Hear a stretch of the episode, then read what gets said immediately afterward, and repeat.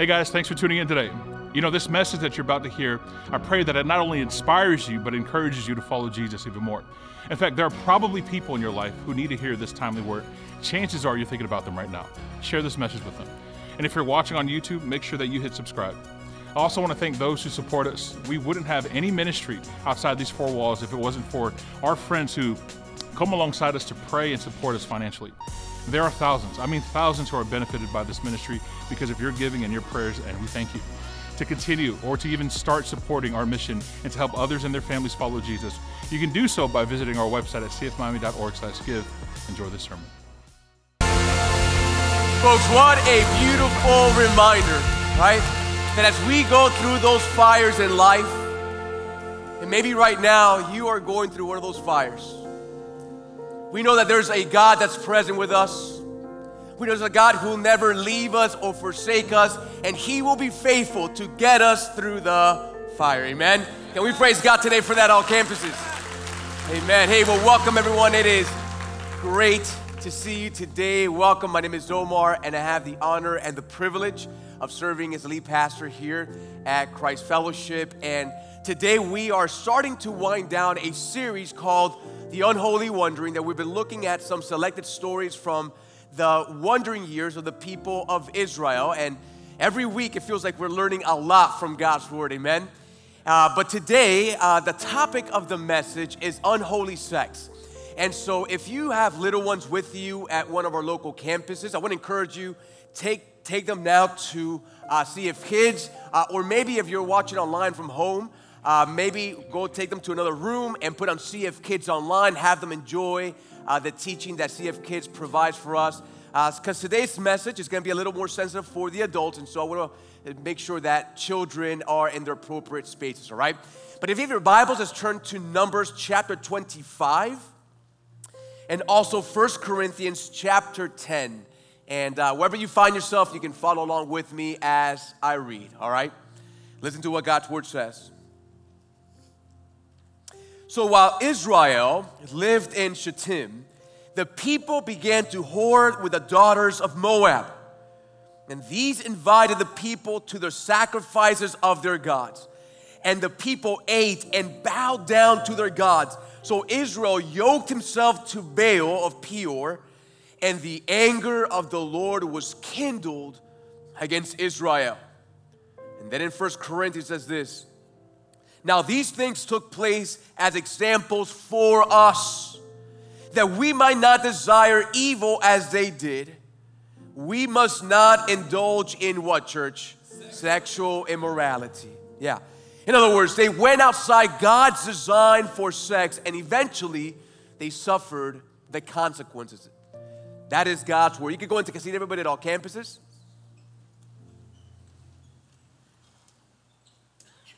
And folks, let me start off by sharing this with you. You know, a, f- a few years back, I shared with you already that we went, that Asha and I had the blessing of taking a trip to Maui, uh, Hawaii, for one of our anniversaries. And, um, you know, we had a free, free plane ticket, free hotel. So where do we want to go? We want to go to Maui. We've, we've heard it's amazing. So we went and we got on a plane and we went over there. But folks, follow me here. Because like I shared with you before, Maui has many different great things to experience. But one of the most amazing things to do while you're there is to rent a Jeep, all right, and go on a, on a on a trip through the Road to Hana. And the Road to Hana, if you are not familiar, it's a it, it's a it's a road that really hugs the northern coast that goes from the center all the way to Hana, a little village at the end of the island. And get this. The Road to Hana is one of the most beautiful roads in the entire world. I mean, it leads you through some flourishing rainforest. Uh, there is, uh, are some majestic seascapes that you can see. There are these beautiful waterfalls. Uh, there's these plunging pools that you can get off and get enjoy. And there's even a black sand beach that you can stop and see along the way. However, on the other side of that coin, the Road to Hana is probably one of the most dangerous roads to travel, and here's why. It's because on one side of this road, you have these towering mountains that you just kind of look up and you kind of find lost yourself in, and on the other side of the road, There are these steep cliffs, uh, about three hundred feet, that plunge right into the Pacific uh, Ocean. And so, folks, the creator of this road, when they were envisioning this road, this journey, the creator of this road knew that the most beautiful parts of this journey was also the most dangerous parts of the journey as well. And so at those critical junctures, at the most beautiful place, he placed guardrails along the journey. In fact, everyone say guardrails. Guardrails. Everyone say guardrails. Guardrails. Yeah, he placed guardrails around, along that journey because he knew that as long as you stayed within the guardrails, right? At those critical moments in the journey, listen, you will be able to have a beautiful experience. But the moment that you get out of those guardrails, out of those boundaries, only pain and sorrow awaits for you. Now, mind you, those, most, those moments in the journey are the ones that you're most tempted to go outside of it, right? Because the moment you get outside of those boundaries, you get even a better view, right? But here's the thing. It's sad to say, many of the people who have accidents, and some of them fatal, is because at those critical moments of the journey, they did not abide by the Creator's boundaries that He set in place, but rather, they went outside of those boundaries and they paid the price dearly. And folks, let me just bring that over to our time together, because if you think about it, what an example of sex.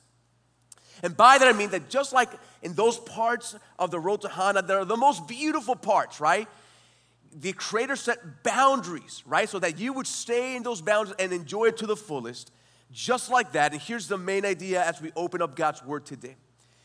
You know, in this journey called life, one of the most beautiful moments of the human experience is sex. And God, being the creator of sex, Hollywood didn't create sex, God created sex. Even though He designed it to be a very beautiful experience, He also knew that if you go outside of His design, outside of the intended purposes of sex, oftentimes there'll be much sorrow and sadness on the other side. And sure, listen, it may be enjoyable for a brief moment, but listen carefully, shortly thereafter, you feel the emptiness, the sorrow, and the sadness that comes along with it. And who knows, maybe you're right now, you're here today, maybe you're at home watching online.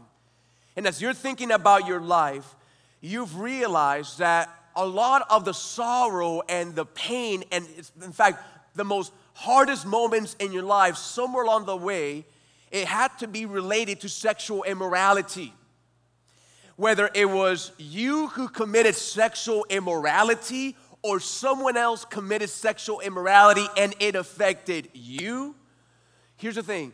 Oftentimes, many of us will look back in our life and see in the after effects the destructiveness of sexual immorality.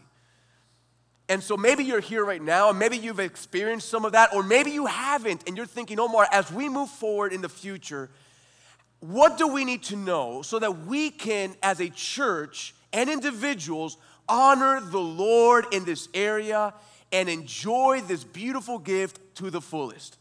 Well, folks, we're going to find out today from God's Word in Numbers chapter twenty-five, all right? So if you have your Bibles, let's go ahead and turn to Numbers chapter twenty-five. And today I have three important things for us to know when it comes about this topic. Are you all ready, Christ Fellowship, at all campuses? Come on. Are you ready? Yeah. And it's a little rainy, but come on, we're ready for God's Word, right? So write this down as point number one. Here's the first thing we need to know, and that is that God created sexual boundaries for us. In fact, listen to what God's Word says in Numbers twenty-five. It says, while Israel lived in Shittim, the people began to whore with the daughters of Moab. Now, folks, stop right there and slip into the scene. Because last week we learned that as a people of Israel were traveling through the wilderness, if I could get the uh, map on the screen, if you don't mind production, there you go. If you recall from last week, right, the people of Israel have been wandering through the wilderness. And now, last week we learned that they got to the border of Edom, and Edom did not allow them to pass by, right? And so they then began to go around. They had to go the long way, which during that time they became impatient. And if you didn't see the message last week, go online, you can catch it. But they went around, right? They had to go around, if we can put the next slide first. Yeah, they had to go around the, the nation of Edom, and they also had to go around Moab, and then they settled in a place called Shittim right across the Jordan River on the other side of the land of Canaan, okay? And folks, it was here in this place where they settled that the people of Israel, according to God's word, began to be sexually immoral.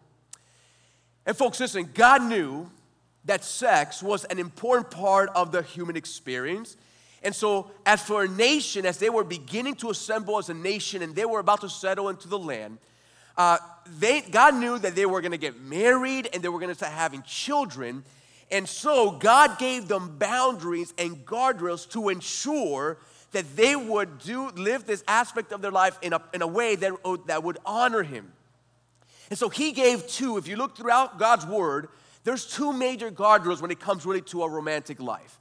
And here's the first one. Write this down, it's letter A. And that is that the people of God could not marry outside the people of God.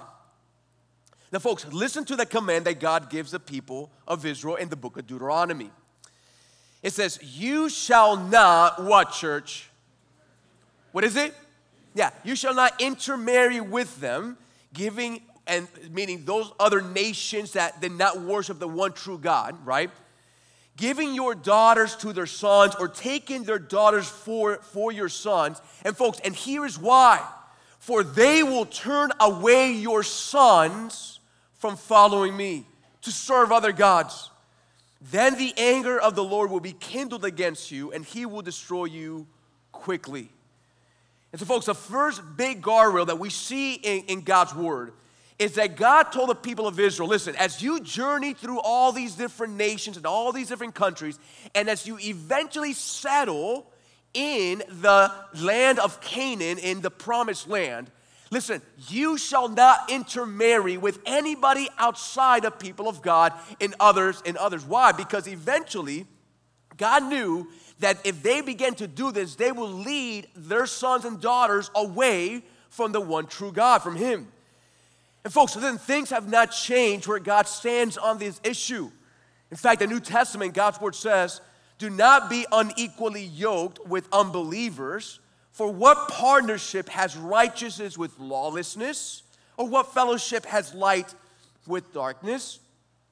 In other words, listen, if you are a believer in Christ, right, if you have professed Christ as Savior, you consider yourself a Christian, and you are a child of God, God's will for your life, if you're single right now, listen, God's will for your life is that you would marry someone who loves the Lord and is following the Lord just like you are.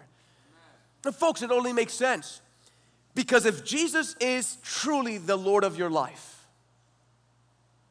if Jesus is the most important aspect of your life, if you are under, if your life is under the authority, the will, and the guidance of God, then it only makes sense, right, that you marry someone who is aligned to that. And let me tell you something. It just makes sense logically. Because if Christ is truly the most important thing in your life, if the Lord and your walk with him is preeminent to every other thing in life, then folks, it's going to be very hard if you marry someone who is not aligned to those same values, right? At first, all the butterflies are there, but I'm telling you, in the crucial decisions in life, in the key moments in life, if you are not married to someone who is aligned to you, and they're not a, and they're not a believer, and, and they're not, and Christ is not the most important part of your life, here's what's going to happen, all right? Either A, slowly but surely, they're going to lead you away from God, and your love for the Lord is going to grow cold as a result, or B, If you, if you stay true to the Lord, listen, it'll be a challenging journey. In fact, I don't know how many times I've had to counsel people who are in a position where their spouse is not a believer and they're just going through hard moments in life because the most important thing in their life is not their most important thing in life. And listen, when you have to make decisions and the way you live your life and the morals that you teach your children, there are going to be conflicts, right? So God is just giving you, right, guidance and his will for your own good. Amen? Amen? And here's a second boundary, guardrail that God gives his people. Write this down as letter B. And that is that the people of God could only enjoy sexual pleasure within the covenant of marriage. Amen. Now, in Genesis chapter three, God had already declared at creation, in chapter two actually, that uh, that, that, that sex was a gift from God and to a married couple, right? It's one of the ways we become one flesh. It's a very beautiful experience, intimate experience that is to be shared between a husband and a wife. And the, so that is clearly understood in Scripture. But folks, get this. In Leviticus eighteen and later on in Deuteronomy twenty-two, God gives even further instructions about sexual intimacy. And, and, and he does that in order for the people of God to be so crystal clear not to go outside throughout the boundaries. And it's not only in the Old Testament, it's through the New Testament. And so God emphasizes throughout his word that any sexual intercourse, any sexual pleasure outside of the covenant of marriage is a sin before God. In fact, if you re- as you read these chapters, the Lord will give detailed instructions about all these different things like adultery, uh, premarital sex, incest, homosexuality, all of these different types of sexual sins that are outside of God's design for sex within the context of marriage. And folks, I feel the reason that God goes at great length to state where he stands on this is because he knows that you and I could so be easily influenced by our culture. And because of that, listen to what he tells the people of God before he gives all the detailed instructions on this. He says this. He says, I am the Lord your God. You shall not do in the land of Egypt where you lived, and you... And you shall not do as they do in the land of Canaan, to which I am bringing you. You shall not walk in their statutes. You shall follow my rules, keep my statutes, and walk in them, for I am the Lord your God. In other words, listen, people of God, you used to live in Egypt where sexual immorality was not only accepted and tolerated, no, their practices was they were even celebrating and encouraging sexual immorality. Now you're leaving Egypt and now you're going to Canaan, and listen carefully, they do the same thing as well. And so people of God, listen, if I am your God, Israel, if I am the Lord who loves you, who's guided, who set you free, listen, you shall not do what they do. You follow my leading. You follow my will. Amen? Amen? And listen, I cannot think of, of a portion of Scripture that is even more applicable today. Because listen, we are now living and have been for many decades in a culture where sexual immorality, okay, is not only tolerated, right? At one point in our nation, it wasn't tolerated. Then it transitioned to being tolerated. Now we are in a season in our history where it is encouraged and celebrated, and anybody who disagrees is close-minded, is old-fashioned, is a bigot, is judgmental, all these different things, right? And so here's what happens. It's so easy for us who have grown up in this culture, me and so many of you, right, have we've grown up in this culture that because of society, we have tended to minimize sexual sin in our mind. And we think, well, it's not so bad. Hi, you know, it's not that big of a deal. Oh, well, you know, everyone's doing it. It's part of love. It's part of life. Love is love, right? And so we come up, culture comes up with all these different things, and the people of God, somewhere along the line, we start minimizing the severity of sexual sin in our minds. When in reality, all right, write this down as big number two, sexual immorality is a great sin before God. In fact, now listen to what happens next in this story. So while Israel lived in Shittim, the people began to whore with the daughters of Moab. And these invited the people to the sacrifices of their gods, and people ate and bowed down to their gods. So Israel yoked himself to Baal, who's their, that false god. I'll explain more now. And the anger of the Lord was kindled against Israel. So folks, what God warned that would happen is exactly what happened. They began to worship Baal. Some of them got intermarried. And guess what? Eventually, that led to sexual immorality. And the reason the worship of Baal led to, wor- to sexual immorality is because even though Baal was the main god of the Canaanites, right, that false god of that region at that time, Baal was ultimately a fertility god. And it was thought that Baal, uh, the, that, that Baal was the one who blessed fertility and would be the one who flourishes people and gave people children. And so many times they would have to offer the firstborn to Baal as a sacrifice in order for God to bless their remaining families. But here's the issue. Baal, obviously with demonic backgrounds, demonic back, um, uh, uh, you know, the, the demonic influence behind all this, the, the worship of Baal actually involved a lot of sensuality, uh, rit- ritualistic prostitution, and all these sort of sexual immoral sins. And so the people of Israel began to uh, have do all these different sexual sins outside of what God had told them. And so listen to what happens next.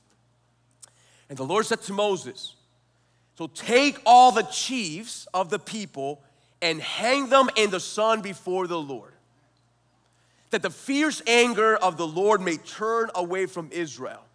And Moses said to the judges of Israel, each one of you kill those of his men who have yoked themselves to Baal of Peor. Of, of Peor.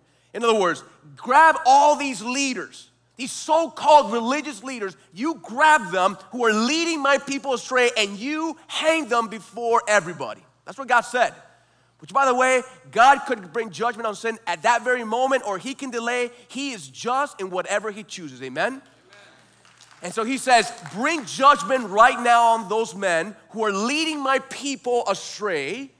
And then, not only that, because the people were engaged in sexual immorality as a nation, the Lord then sends a plague and people begin to die.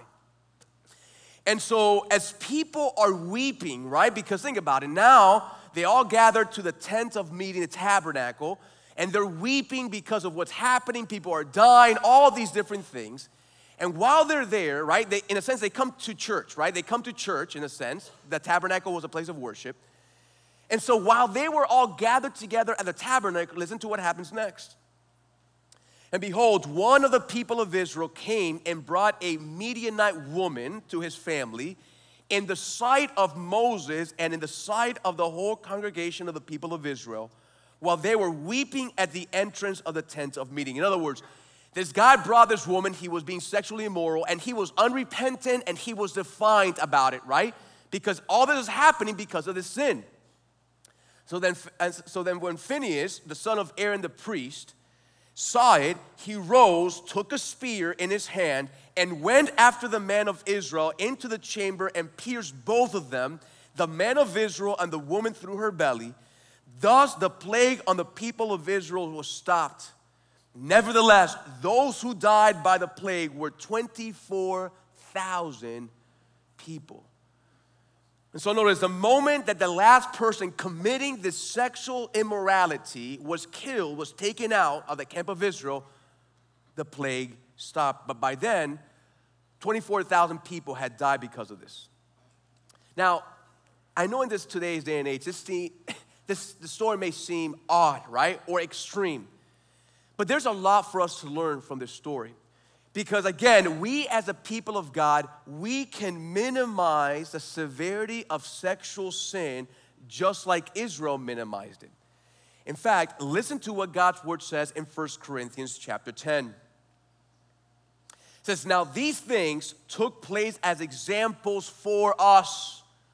These things took place as examples for Omar, as examples for you. Why? That we might not desire evil as they did. we must not indulge in sexual immorality. Now, the word there for sexual immorality in First Corinthians is the Greek word pornuo, which is the word that we get pornography now in the English. But the word pornuo there in the original text is not only referring to pornography, no, that's part of it, but the reality is the word pornuo is a word, is a general term for any sexual activity outside of the covenant of marriage. Whatever the case may be, adultery, sleeping together before marriage, uh, homosexuality, incest, whatever the case may be, other than what God has said, that is what is encapsulated in this word. It says, we must not indulge in sexual immorality, as some of them did, and twenty-three thousand fell in a single day, which, by the way, the discrepancy there is because most likely they're taking the other thousand for the leaders that were that that that, that were killed for, because of this. But then it, this, it says this, now these things happened to them as an example, but they were written down for our instruction today. Amen? And so, folks, there is a few things that we can learn from this. First of all, write this down as letter A. And that is that sexual sin will lead you away from God. You know, if it led the people of Israel away from God, then it can lead you and me away from God.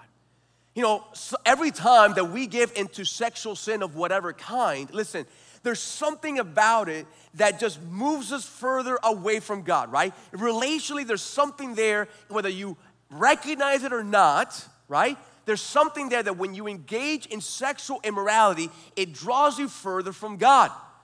But not only that, write this down as letter B, sexual sin affects us like no other sin.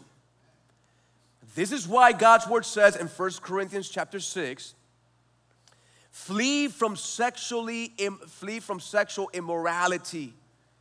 Every other sin a person commits is outside the body, but the sexually immoral person sins against his what? His own body. Or do you not know that your body, if you are a believer in Christ, if you're a child of God, don't you know that your body is a temple of the Holy Spirit within you, whom you have from God? You are not your own. You are not your own, child of God, for you were bought with a price. So glorify God in your body. Listen, what God is showing us here is that when we sin sexually, there's something about it that you sin against your own body. There's something about sexual sin that really permeates to the deepest part of who you are. And, and, and so even every other sin, right, you know, we get affected by it. Sexual sin is different according to God because you're sinning against your own body. And so because of it, write this down as, as big number three. Listen, we must strive for sexual purity. Amen? Amen? And first of all, write this down as letter A. We should strive for sexual purity individually. In fact, listen to what God's word says in First Thessalonians. For this is the will of God, your sanctification. And listen carefully, that you abstain from sexual immorality, that each one of you, each one of us individually, know how to control his own body in holiness and honor, not in the passions of lust like the Gentiles who do not know God. Therefore, whoever disregards this, disregards not man, not Pastor Omar, not the pastors of this church, not the leaders of this church. No, they disregard not man, but who? But God, who gives his Holy Spirit to you. And I love that. God is telling us, listen, if you, if you know God, if you were, if you know that you were bought with a price, when Jesus Christ died on the cross, he died, he purchased you for himself. If you know that God, that, that, that, that, that you are God and he is yours, listen, then strive to honor God in this area individually. In other words, listen, there should be a conviction in our hearts. If you are a believer in Christ, right, if you are a child of God, if you profess Christ as Savior, there, there should be some sort of conviction in your heart that you want to honor God in this area. Even if you stumbled in the past, there should be a sense, you know what? I want to strive to honor the Lord with my body. Can I get an amen to that? Amen. And folks, God not only calls us to strive individually in our own personal lives, in our own personal thoughts, but also, write this down, letter B, we're called to strive for sexual purity collectively as a church. You know, it's interesting that the command that God gave the people of Israel was not just individually, but rather it was for the entire people group. Because, listen carefully, when sin was in the camp, it affected every single one. Amen? We just read that. And folks, what a lesson for us today. Because, listen, we must protect the purity of the church. Because listen, when one of us begins to be sexually immoral in any which way or form, it begins to affect all of us, even our little children, in a way that we can understand. When sin, in this type of sin, enters into the people of God, it starts affecting every single one of us. And so collectively, we as a church should strive for sexual purity. In fact, think about this. If the world today, they get loud when it comes to this topic, right? They celebrate it. They sing songs about it. They put pictures on it on social media. They talk about it. They celebrate sexual immorality in every which way. Here's the thing. Then we as a church, especially for our children, we need to be louder than the world. You see, the danger for us is to say, shh. Hush, hush, let's not talk about sexual immorality when the world is screaming it. We as the church collectively, we are going to talk about it because it's not only important for our souls, for ourselves, for our relationship with God, it's important for our church collectively, and it's important for our children, amen? Amen. And so listen, and C F students, if you're in high, listen, if you're in C F students, encourage each other, students, towards honoring the Lord in this area. Talk about it. Encourage each other. If you are a young adult, listen carefully. I know that you're single and you're getting ready to get married. Listen, in young adults, this topic cannot be hush-hush. This is a topic that we need to encourage you, encourage each other to strive to honor the Lord. Listen carefully, in our small groups, adult small groups, men's small groups, women's small groups, listen, keep each other accountable. Ask the hard questions, right? This is what biblical community is all about, amen? Older women, teach the younger women about honoring Lord, the Lord in this area. Older men, teach the younger men. Tell them your success. Tell them your mistakes, but they need to understand the severity of sexual immorality. And so listen carefully. I want us to understand that us striving for it is a collective effort. Can I get an amen to that? Amen. And listen, when one of us starts to struggle in this area, right, whatever the case may be, Uh, premarital sex, adultery, uh, you know, whatever the case may be, homosexuality, listen carefully, and they come out and they talk about it and they confide in one person or a group of people, whatever the case may be, listen carefully. We show grace, we show love, and we help each other take steps towards obedience. Can I get an amen to that? Because listen, there is forgiveness, there's restoration. The Lord saved us, right? So that when we stumble, that we get up and say, you know what? We need to pursue the Lord in this area. And so whatever case in you are, whatever, if you are struggling with this, right? Listen, you have more than permission to share with somebody you know, a pastor, whoever. Listen, talk to somebody and listen, we are gonna help you in whatever way we can, take steps in the, in the right direction. But listen, there has to be repentance. There has to be contrition. There has to be a desire. You know what? Man, I've faltered in this area. I want to honor the Lord. There, there has to be that type of heart behind it. Amen? Amen. So and if on one side of the coin, right, there's a lot of grace, a lot of mercy, uh, and, and we do a lot of things to help you get restored and, and heading the right direction, right? For those who are repentant, for those who want to honor the Lord. That's on one side of the coin. On the other side of the coin, listen, we must also deal with unrepentant sin seriously. You know, going back to the story, we see that they went through extreme measures to deal with it because they knew it was affecting the everybody in the camp of Israel. And listen, we as a church, listen, we're called to treat sexual immorality with the same severity. So for example, if someone is sinning sexually in adultery, you know, whatever the case may be, and they are unrepentant, they are, und- they are defiant about it, they are unfazed about it, and they are bold with their sin.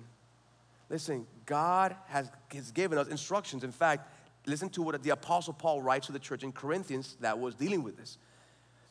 He's, the Apostle Paul wrote, listen, I am writing to you not to associate with anyone who bears the name of a brother. In other words, if this person says that they're a believer in Christ, they've given their life to Christ, they're surrendered to the Lord, if he says, if do not be willing to associate with anyone who bears the name of brother if he is guilty of sexual immorality. For what do we have, for what have I to do with judging outsiders? Is it not those inside of the church whom you are to judge? God judges those outside. Then it says, purge the evil person among you. In other words, what is it saying? I just share that with you because I want you to understand that this is not a light topic. That this is not something that's just, you know, you know, we're just flipping about it. We're accepting. Listen, there's a lot of grace and mercy. We love. We want to help all of us, right? Head towards honoring the Lord in every area in your life, including this. But also there's severity for those who are bold, unrepentant, and defiant about it, yet they still want to say that they worship God, that they love the Lord, and they, you know, there, there has to be a moment where things are addressed. And so listen, maybe after listening to this message, you're thinking, man, Omar, like honestly, I God takes this more seriously than I thought. And I really want to honor God in this area. You know, I've been messing up here and there. I've had issues in my life. And and and listen, that's okay. You probably, but you're saying, Lord, Omar, I, I do want to take steps towards uh, obedience. I want to honor the Lord. So what are some simple steps? I'm going to just give you three quick things, okay? First of all, uh, make a commitment. In, in, in your heart, in your mind, there has to be a commitment that you are not going to sin against God in this area, that this is not if even an option in your mind. And here's why. Because if in your mind you think, well, sexual sin, I, sh- I shouldn't do it, right? Uh, you know, it's not the best for me, right? If you even give one percent, five percent chance of you, you know, you should do it, guess what? The enemy's going to grab that little percentage and he is going to, he's going to do whatever possible to bring you down. And so the first step, I want to encourage you, listen, make that type of sin not even an option in your mind. Me growing up, listen, when I made that commitment before God, listen, That, that, you know, sex outside of marriage was not even an option for me. And let me tell you, that type of mentality really helped me in my life. Why? It wasn't an option. It wasn't even something for me to consider, right? And so the same thing with you. So listen, if you're single, you're a young adult, maybe you're later, later in life, and you're getting remarried and you're single, great. Listen, let, let that be a conviction in your mind. And if the other person does not have, doesn't have those same convictions, right, and they still want, and they want to have sex, they want to do all these things, listen carefully, that is a red flag for you.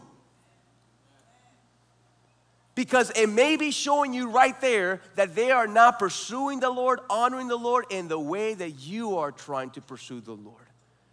And you know what, it only makes sense, singles, because if you want God to bless your marriage, your, your relationships, then you need to honor God in this area. We cannot be hypocrites in this in this moment. We cannot be saying, oh God, please bring me that person. Oh God, bless my future marriage. Oh God, bless this relationship, yet we're sinning against God sexually. You can't expect God to bless a relationship that you're sinning in. You want God to bless you and your family and your marriage? Then strive to honor the Lord in this area. Make a firm commitment that that's not going to be something you do. Second of all, listen, avoid and flee temptation. And avoidance is huge because many, so many people, they fall into sexual sin because they find themselves in compromisable uh, situations.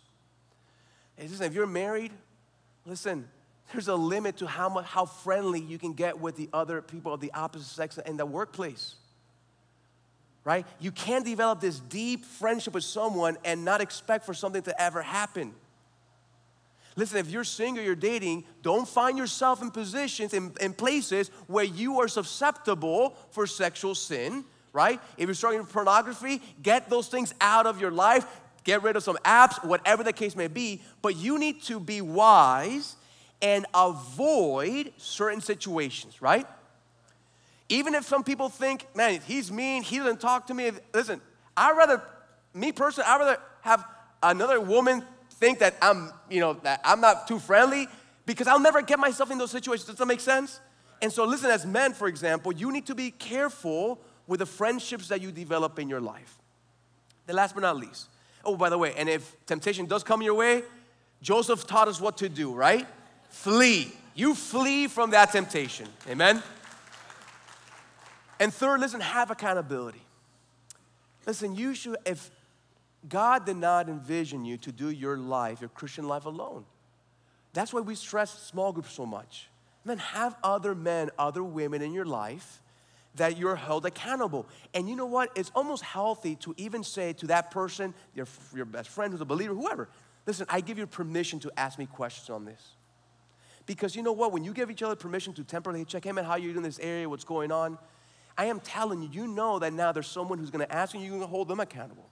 And having accountability in your life goes a long way in you honoring the Lord in this area. Amen? So let me end with this. Listen.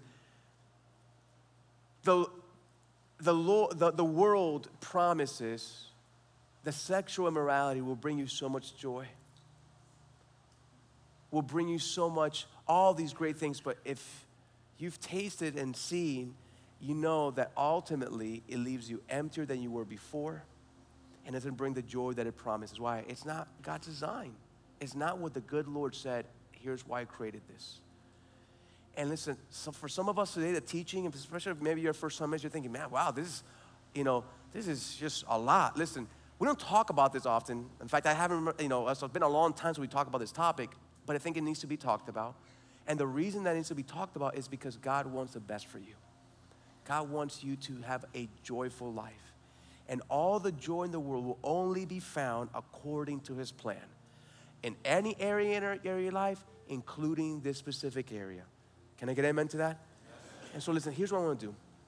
Um, I, I'm going to, in a few moments, I'm going to pray for us, uh, just a prayer uh, for us, for our church in this area. Uh, and then afterwards, I have an important announcement to make, so don't leave at all campuses and online. Make sure you stay online. I have to, something to share with you all.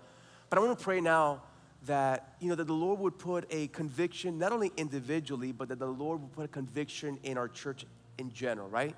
To try to pursue the Lord in this area. Let me pray for us. Lord, we come before you, O God. And Lord, we know that this is something so beautiful that you've made for a husband and a wife, Lord. Lord, the enemy has distorted it and have made it so ugly. And, and Lord, we as a people of God, we recognize it. And so, Father, my prayer is for all of us individually, including myself, oh Lord. I am part of the people of God at this church. Father, that you would continue to create in us a desire to always honor you in this area. Father, I pray for those of us who may be stumbling in this area, and I'm sure there's many of us that are. Father, remind them of your love. Remind them of your forgiveness. Remind them today that you have the best intentions for them. And Father, let your love and mercy, Lord, lead them to commit, to want to say, you know what, I want to honor you, the Lord in this area. Lord, only your spirit can do that. Father, I pray that you would do that in their hearts. And Father, us as a church, Father, it is your bride, it is your people. So Father, I pray that for all of us, that there is a collective effort, Lord, for us to pursue you in this way and honor you. Lord, protect us from the attacks of the enemy, oh God. And Lord, help us, Lord, as we move forward, from the youngest of us to the oldest of us, to encourage each other towards honoring you in this way.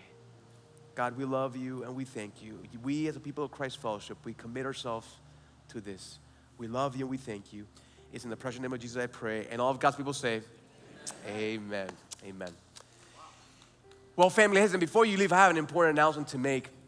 Um, so you may not know this, but we as a church, we plan way ahead. I mean, our teaching calendar is usually prepared almost almost a year in advance. This this teaching, this series was prepared early last year, right? So we do. Uh, we have a great team that really prepares long term, and uh, and so after this series is over, the, Un- the Unholy Wonder, we're supposed to start a new series through the book of Deuteronomy. But I felt like the Lord for uh, put this in my heart uh, to call uh, an audible um, for just a moment and go into a short marriage series coming up um, for three weeks, and here's why. You know, if you're a football fan, you know this, right? Uh, you know, when the, the team comes to the line of scrimmage, they all have a plan, right? They know they have a plan of what they want to execute. We have a plan. We have a teaching plan. But when the quarterback gets to the line of scrimmage and sees the enemy, the opposition, right, strategizing and something that's hurt, that's going to hurt their team and push the team back, the, the quarterback calls what he calls an audible. And he looks around and says, we're going to adjust to uh, prepare for the attacks of the enemy, right? And so, in a sense, me as lead pastor, I'm, I went to our team and said, I'm, I'm calling an audible here, okay? We're gonna push this Deuteronomy study a few weeks later on, but we're gonna do a short three-week marriage study um, um, because oftentimes, amen, because I feel in my heart that there's a lot of us who may not only be struggling, but some of us Uh, are either are the brink, brink of divorce, struggling, or you're starting to have problems. And I know that the, the enemy, I sense that there's an, the enemy's at work and that he's seeking to destroy our marriages. And so, you know, here's the thing. When so many of us are really at home fighting against each other, the name of this new three-week series is called For God's Sakes, Fight For Your Marriage. In fact, take a look at this video.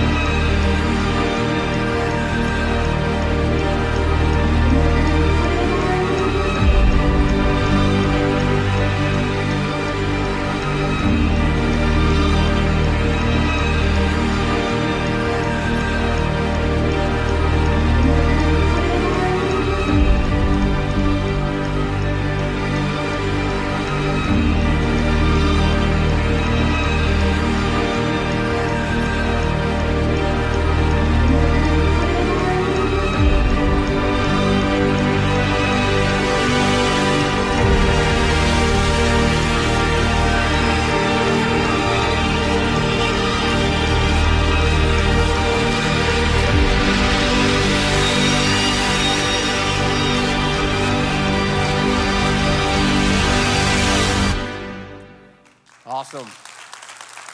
And so listen, I want to encourage you. Uh, uh, so next week, we're going to conclude this series, uh, The Unholy Wandering. Next week is the last installment. And then the first weekend of March, in two weeks, is when we start this series. So I want to encourage you, listen, if whether your marriage is great or you're struggling, be here. It's important for us to be here together. If you're single, you need to hear this. And if you know people in your life, neighbors, friends, cousins, whatever, that are struggling in their marriage, then have them come for a three-week series. I am telling you, it's going to be so, so helpful. And we're going to lead our couples to, for God's sakes, fight for their marriage. Can I get an amen to that? All right, so go ahead and stand up with me. Let me pray for us, and then we'll be dismissed. My Lord God, thank you, Father, for your word. And Father, I pray for our marriages, Lord, as we start this series in a few weeks. Father, may you do some powerful things in our hearts, and may you lead us to our, to our marriages, to where they need to be. So Father, thank you for today. Thank you for your precious word. Even in the hard teachings and the hard topics, Lord, we're grateful that you always guide your people. We love you, we thank you. It's in the precious name of Jesus I pray. And all of God's people say, amen. See you next week, Christ Fellowship.